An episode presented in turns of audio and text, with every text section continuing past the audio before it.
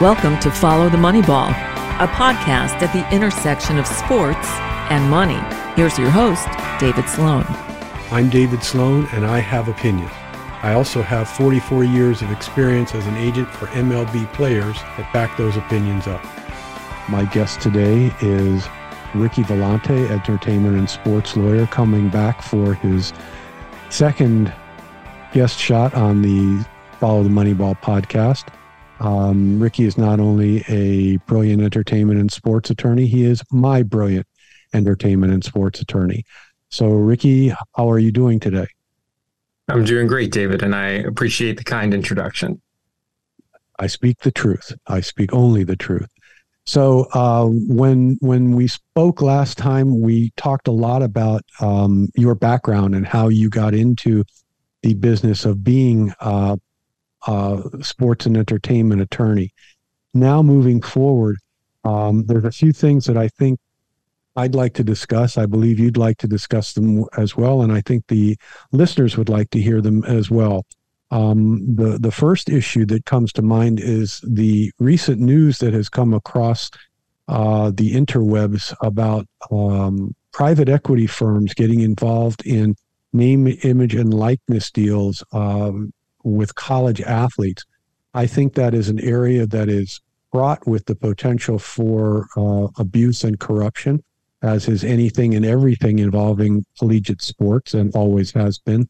I'd like to get your take on it and where you see the the benefits and pitfalls moving forward in that particular area.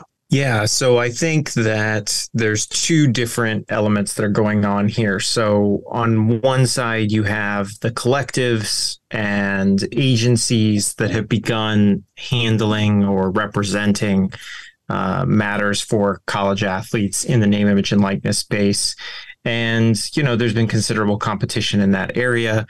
There's a lot of tech components to it, especially when you look at companies like Opendorse. Um, and so there's a natural inclination whenever there's anything tech related for uh, private equity firms to start taking notice.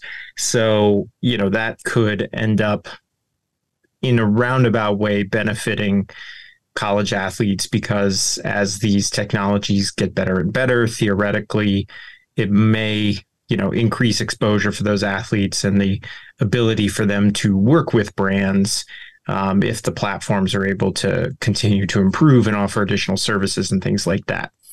On the other side is the recent news that private equity firms are now looking into doing fundraising with and on behalf of college athletic departments with uh, not too far from you guys, I guess a little, bit of a, a, drive still, but Florida State um, and JP Morgan exploring the possibility of JP Morgan doing a PE deal on behalf of Florida State's athletic department so that they can continue to to grow and fund additional uh, operations and more expansive operations. And you know there there's always the possibility that with these things you know bad actors can come along. I think that uh, for me a more concerning and pressing matter uh, being somebody that has worked with college athletes and been um, you know, a staunch supporter of of the rights of college athletes is how is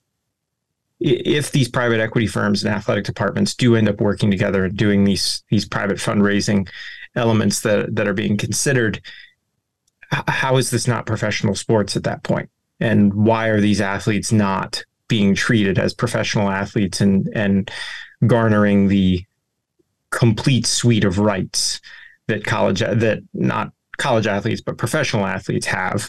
Um, you know, if you do have what could be hundreds of millions, if not billions of dollars in fundraising efforts by PE firms on behalf of college athletic departments and by uh, banks like JP Morgan.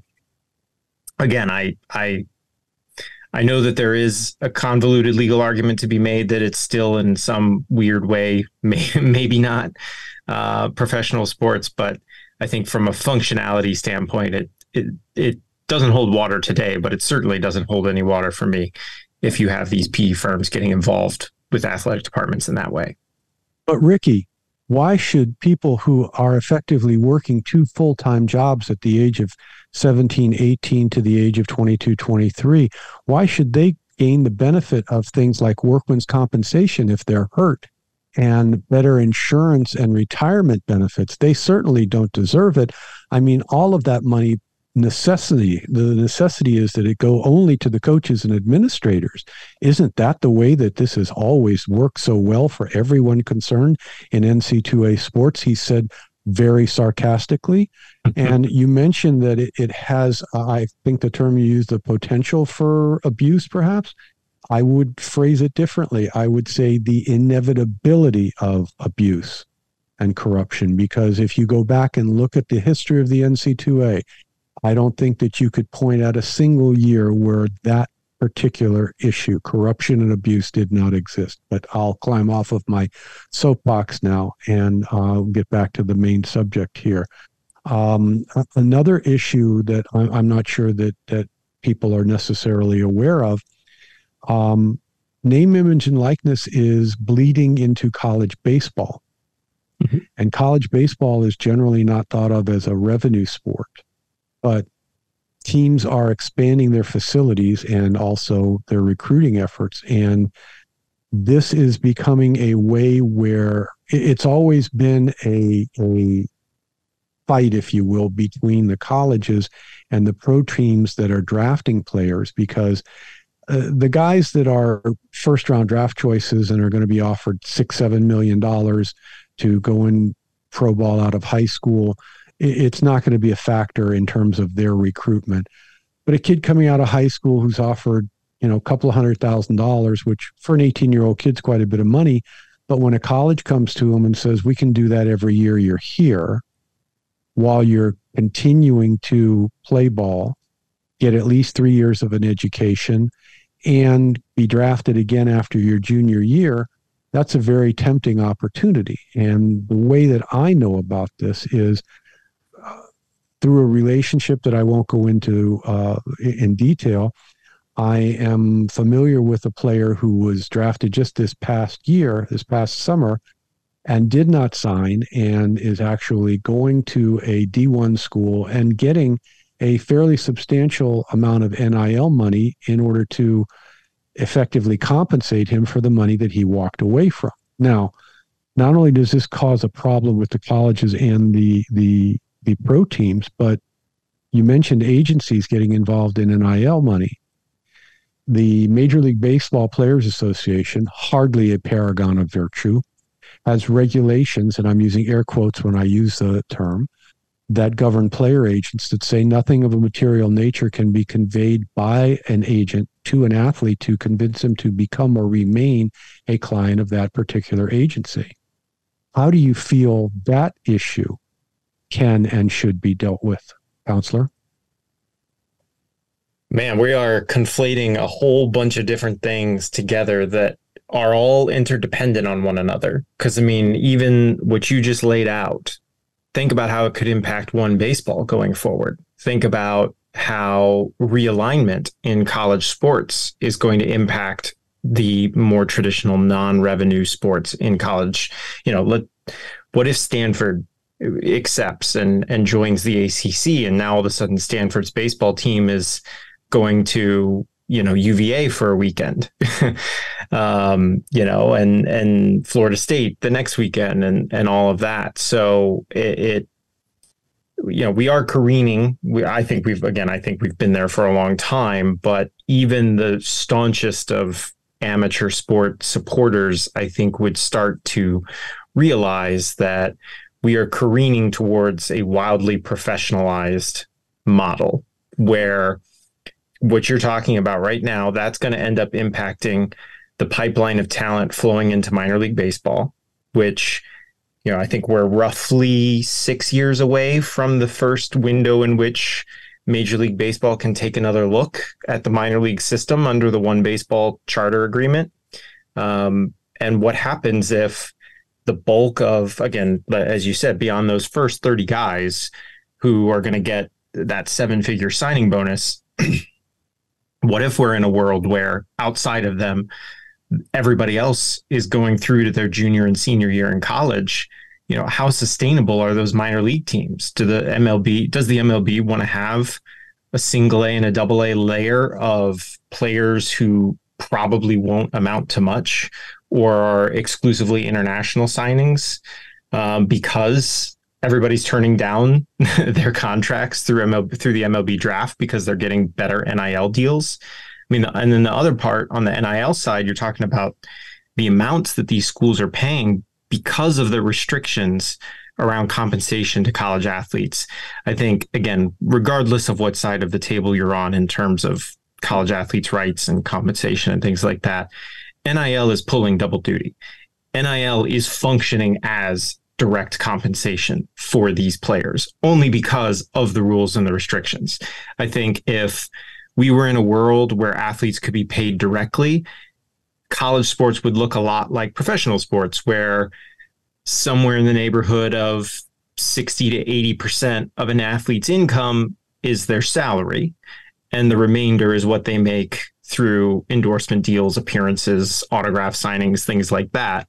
The only reason that 100% of athletes' revenue in, in college sports is purely on that endorsement side is because they can't be paid directly by by the rules. So like again, NIL is is functioning as compensation and NIL. And that's why we're seeing the big, big numbers that we're seeing in NIL deals because they're overinflated, because it's functioning as compensation too.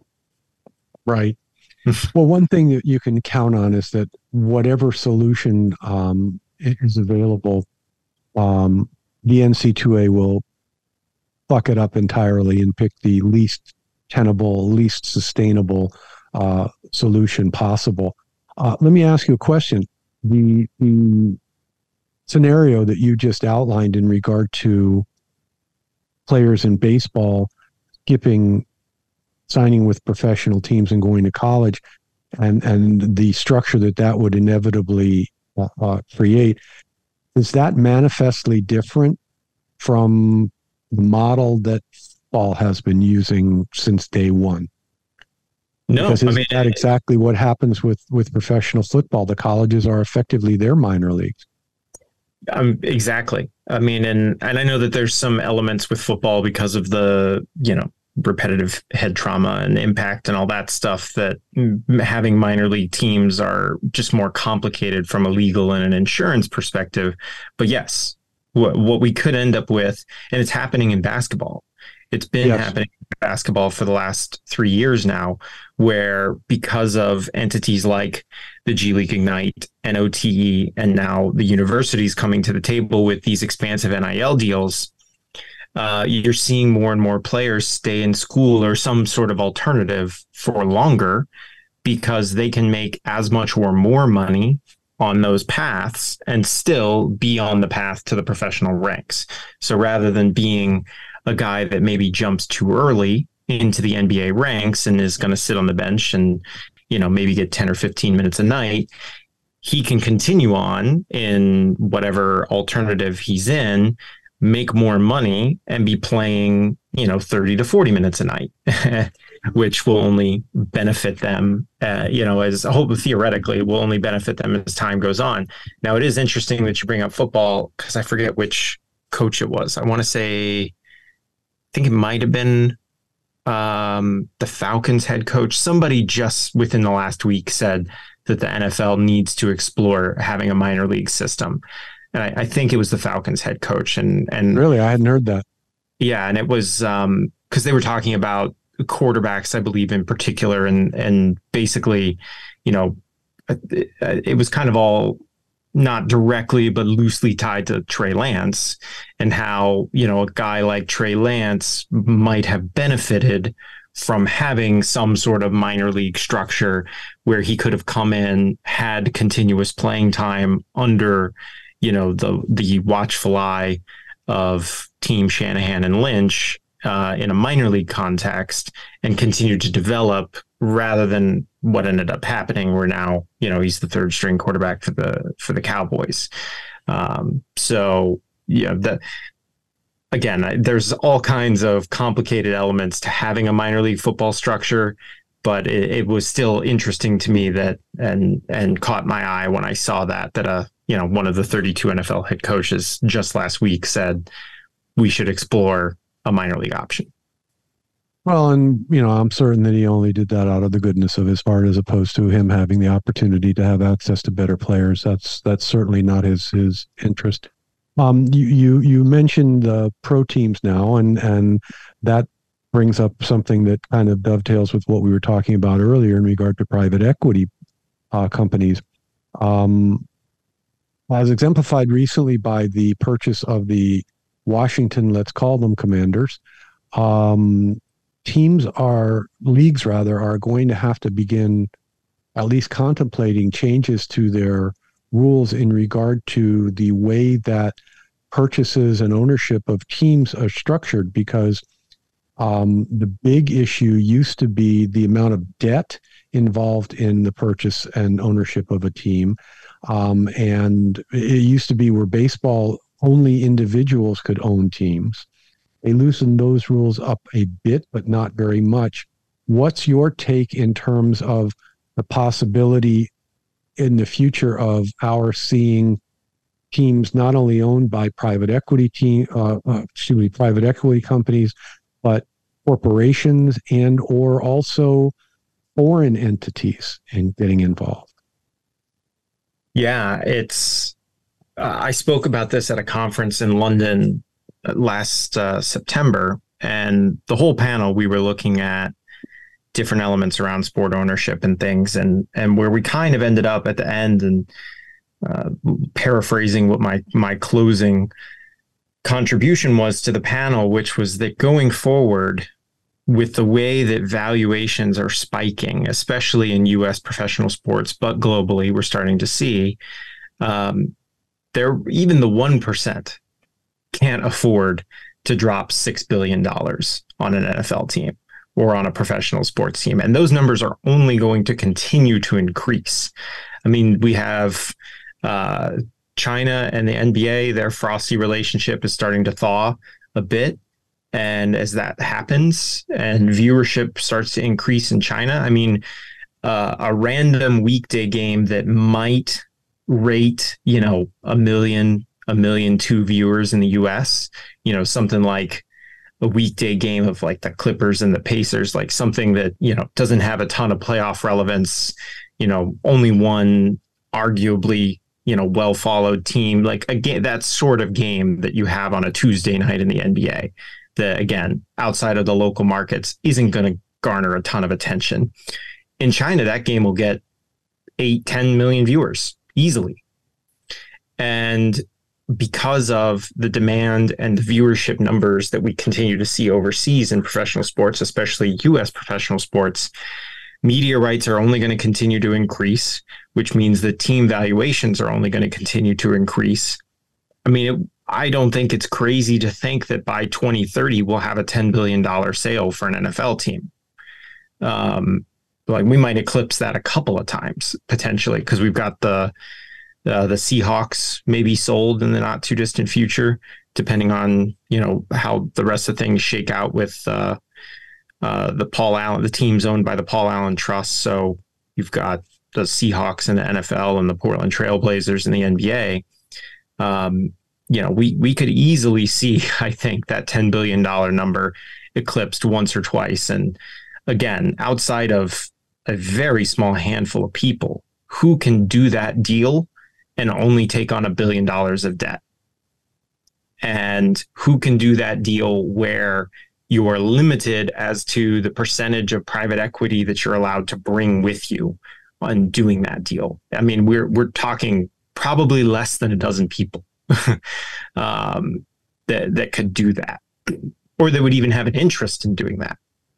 So, because of that, I think what we're going to end up having is um, number one, we're going to see and we've already seen it with the the NBA, and now the NFL has kind of said they're going to explore the possibility too, where sovereign funds are going to have the opportunity to come in on PE deals in into professional sports teams, and the NBA seems like it's probably going to be the first league where that happens. Um, with the NFL and the MLB, you have certain political components involved that, you know, I think it will happen eventually, but it probably wouldn't be the first or even the second deal where such a situation would happen. Um, and so as a result, we're going to continue to end up in a place where we're either going to see sort of a consortium buying a team or we're going to see significant debt being used when when people are buying teams going forward. And as a result we're going to see leagues have to again tweak their rules because the NFL rule it was 500 million until 2021 I believe. And now it's was doubled up to a billion. And you know obviously I I don't have this confirmed from a inside source or anything but seemingly from what I've seen and heard with the Commanders deal that rule had to get bent for Josh Harris to purchase the the Washington Commanders. So, um, and that you know, again, that was only six billion. So that number is going to continue to go up. So I think sport ownership is going to have, I think, a pretty dramatic shift um, in the coming years, whether that be exclusively on the regulation side, on the side of who it is that's coming in and buying these teams, or some combination of the two where you know going forward we're we're going to see some some pretty substantial differences. And and isn't all that dependent on media rights? Because when when these teams have been purchased in the past, um, and and significant debt was involved, my understanding, and again, I don't have this firsthand, but my understanding was that what was leveraged primarily was pledging revenue from future media deals in regard to servicing that debt. So as long as the media money is continuing to flow, that debt service is not really a problem. But if something happens and there's a hiccup there, as you point out, not many companies, excuse me, not many people, not only in the United States but in the world, really can can write that check.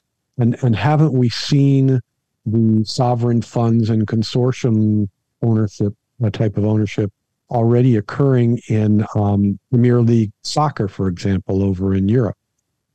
Yeah, I mean, we've got the the Saudi sovereign fund owns Newcastle. Um, you know, there is a it is not di- supposedly not directly connected to the Qatari uh, sovereign fund, but a, a member of the Qatari royal family is uh, attempting to purchase Manchester United. Um, you have uh, the the UAE uh, sovereign fund owns Manchester City, so you know, I mean, those are some of the some of the most recognizable clubs in the world, and PSG, uh, Paris, Paris Saint Germain, uh, in in France, also owned by one of the uh, the sovereign funds by the by the Qatari sovereign fund, which then also raises an interesting thing in ownership.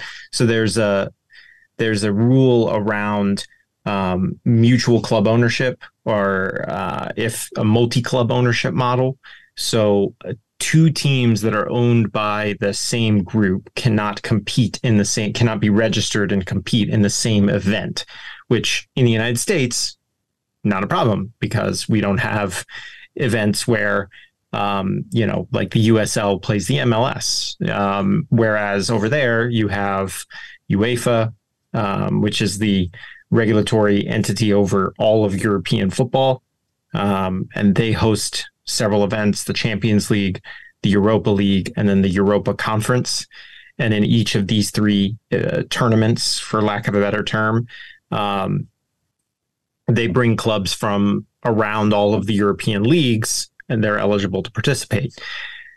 That hasn't been too big of a problem, but you know, um, for example, if uh, if it was ultimately deemed that Manchester United actually was being purchased by the Qatari sovereign fund and not by uh, an individual member of the Qatari royal family, and UEFA were to determine that there was sub- substantive control over both Manchester United and PSG by the Qatari sovereign fund, then you would end up in a situation where those clubs would not be able to both register for the Champions League, which is sort of the creme de la creme of tournaments in in Europe. so, and those are two teams that are frequently, if not always, um, PSG is pretty much always in it. Manchester United used to always be in it, not quite as consistently of late. Um, but so, and that is dictated by uh, there was a ruling um, which some have said is maybe outdated at this point, going back to the legal side of things. So we could end up in a world where because the sovereign funds have so much money, and because the sovereign funds continue to attempt to uh, integrate into historical sports leagues, um, that we could end up in a world where one of the sovereign funds owns multiple clubs and then challenges the one club UEFA rule. So, you know, we'll see.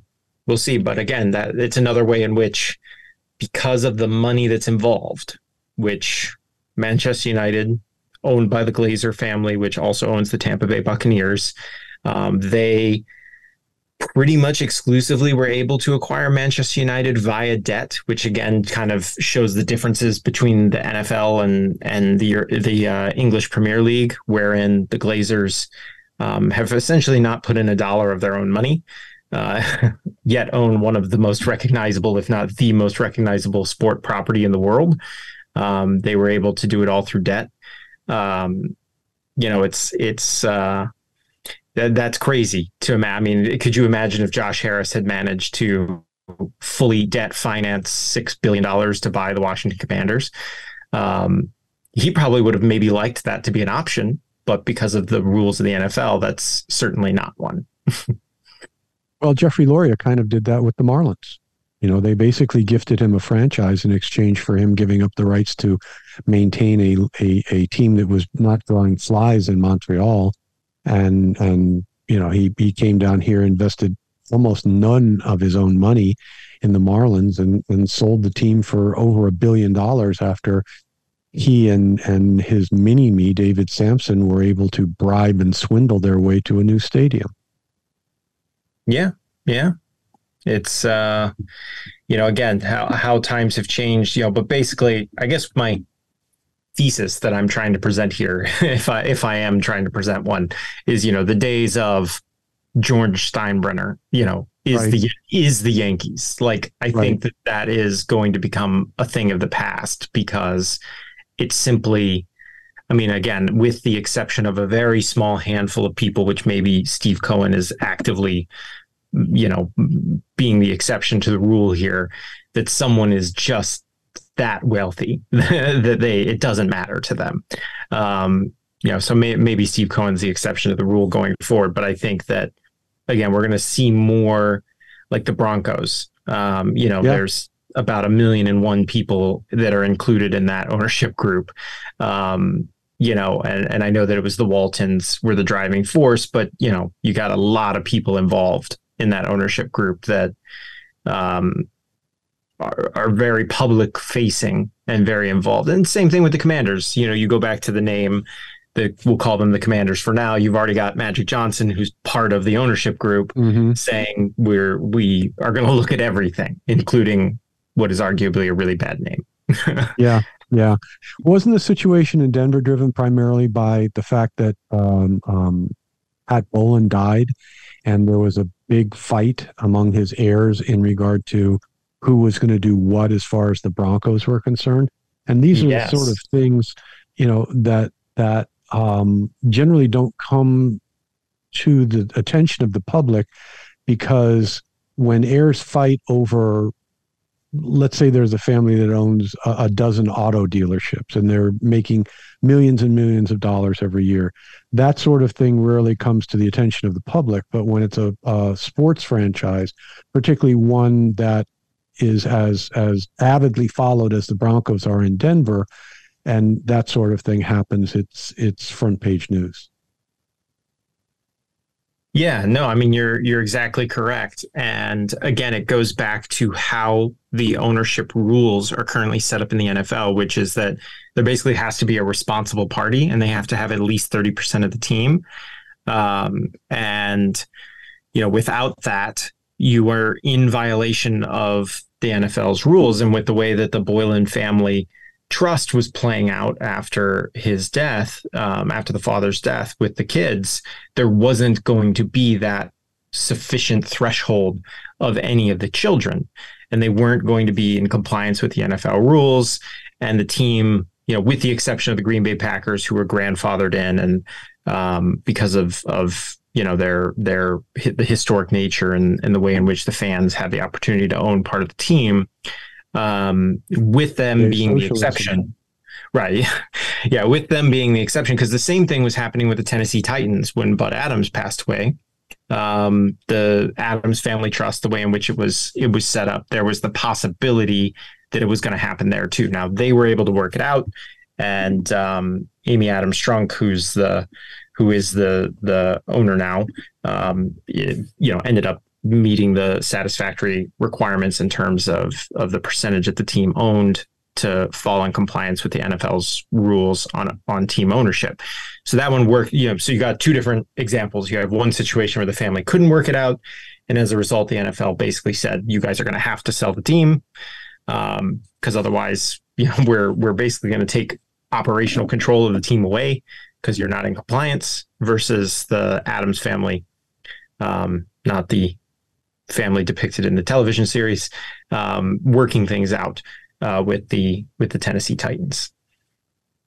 Well, and another interesting situation that that has occurred and is con- continuing to occur is in Baltimore with the ownership of the Orioles. And and interestingly enough, the the original not original, but the most recent owner Peter Angelos was a, a very, very successful attorney who you would think ha- would have considered the effect his passing would have on the ownership structure there.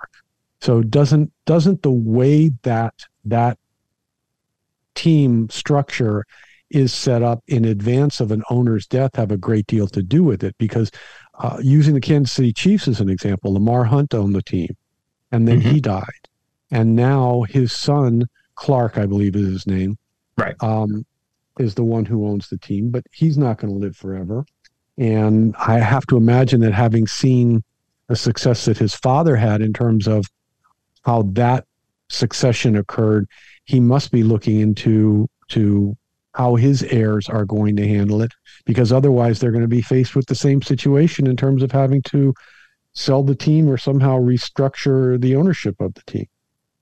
Yeah, I mean a slightly different example, different context, but you know when when Jimmy Haslam was going through all that he was going through with uh, with Pilot Flying J, you know the Browns moved to have his wife Dee become essentially the responsible party. So in the event that he had served um, you know prison time, if if he had been found to to be criminally guilty of anything with regards to to Pilot Flying J. Um, they did move to to make that maneuver so that if it happened, the NFL you know wouldn't have to get involved on on the ownership front.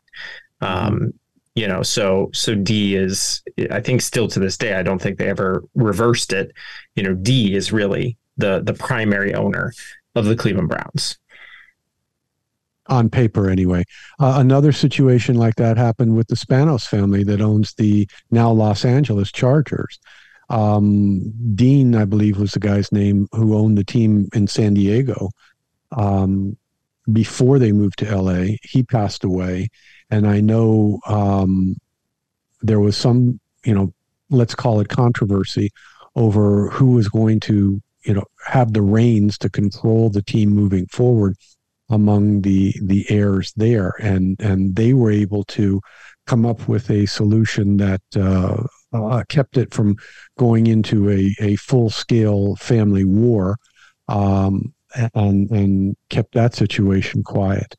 Um, and another issue I'd like to ask about Ricky, and I, I'm I'm sure that uh, the people listening would be interested in. What about additional professional teams? I saw something recently online showing that there was something like three quarters of a billion dollars that was being purposed to setting up a professional cricket league. I believe it was in India, and they were hopeful of growing the sport globally because cricket is popular in other areas of the world than just India. I know it's popular in the Caribbean for one, and obviously that got there the same way as it got to India by way of um, of Great Britain spreading it there. Um, so it's obviously popular in England as well. Do you think there's going to be much of a market moving forward for leagues like that in regard to what, particularly what I mentioned earlier, that those expansions, if you want to call them that, are primarily fueled by the the media dollars. Yeah, so actually on that panel I referenced in London, uh, one of the main lawyers for the Indian Cricket League w- was also on the panel, um, and oh. she, you know, she did mention, you know, their expectation of continued expansion. Um, and so, and, and, this was also part of what I discussed because obviously I was coming at it. Uh, the main reason that I was on the panel was the conversation around um, alternative models in college sports and and U.S. professional sports as well. And so, whether you know whether we're talking pickleball, whether we're talking the the the beer pong league that's that's going, whether we're talking drone racing, whether we're talking uh, rugby sevens or other formats of rugby, whether we're talking cricket and and part of with cricket they also introduced, you know, a time limited version, um, which became the most exciting product in India, um, which you know is the second largest market by population in the world. Um, you know, I think we're going to continue to see these ultimate alternative formats in alternative leagues and sports because there is still a desire for people outside of those, you know, how, again, however many it is 15, 20 people that can afford an NFL team or an NBA team or uh, now what we're going towards an English Premier League team. There is still a significant appetite for the next threshold, next several thresholds of people in terms of overall wealth to have involvement in professional sports in some way, shape, or form. So I think as a result, we're going to continue to see alternative leagues, alternative formats, things like that. I mean, there's a, a professional league of of seven v seven outdoor soccer. I know that's going in Asia. That's starting to gain a lot of popularity as well. So, you know, the those sorts. There's a three v three basketball league. I think that Baron Davis is involved in in China now. Um, you know, so th- there's these sorts of alternative leagues are going to continue to pop up because again, that next those next several tiers of wealthy individuals who want to have ownership in sport they're not just going to go away they're not just going to say i'm no longer interested they're going to look for opportunities. And I think that's going to lead to innovation. That's going to lead to other leagues. That's going to lead to other sports. Whether or not they're ultimately successful or not, who knows? Um, but I think we're going to see a lot more sport products going forward. Well, yeah, it's all about content, isn't it? I mean, the the happiest people on the face of the planet have to be the the the what are they? The producers or whatever you want to call them that are on the other side from the writers and, and actor strike right now because football season started. So that that is is taking attention away from the fact that the scripted programs that people would be accustomed to watching are not going to be available this fall and um, even when that strike does get settled still people you know these companies want content there's only so many iterations of of uh, Survivor, The Bachelor, America's Got Disease or whatever, uh, Dr. Pimple Popper. There's only so many uh, variations of those programs that that can be put on, and it just seems that uh, sport is a never-ending source of of these viable options, and for a wealthy but not mega mega wealthy person who's not going to be able to write a check for an NBA or NFL or MLB franchise getting into uh, professional pickleball or uh, professional team tennis. They tried to make a go of team tennis a couple of times and it hasn't happened. If someone can figure out a way to to make that work, they could get into that for a few million dollars as opposed to a billion dollars. And if it really grows and prospers, Next thing you know, something that they spent uh, a couple, three million dollars is now worth $300 million if it goes over big. So it, it would seem that not only is it uh, advantageous from the perspective of supplying the the streaming companies with content, also the people that uh, own the teams, it gives them a viable investment opportunity. Would you not agree? It does, and again, I think um, as a result, if if you can, th- there's so many different outlets to get your content out there. There are ways to build. It may not be a $12 billion annual revenue league like the NFL, but you don't have to be that to be very successful. Uh, and, you know, the salaries also aren't what they are in the NFL, where, you know, roughly 50% of that is going to go back to the players right. in the form of their salaries.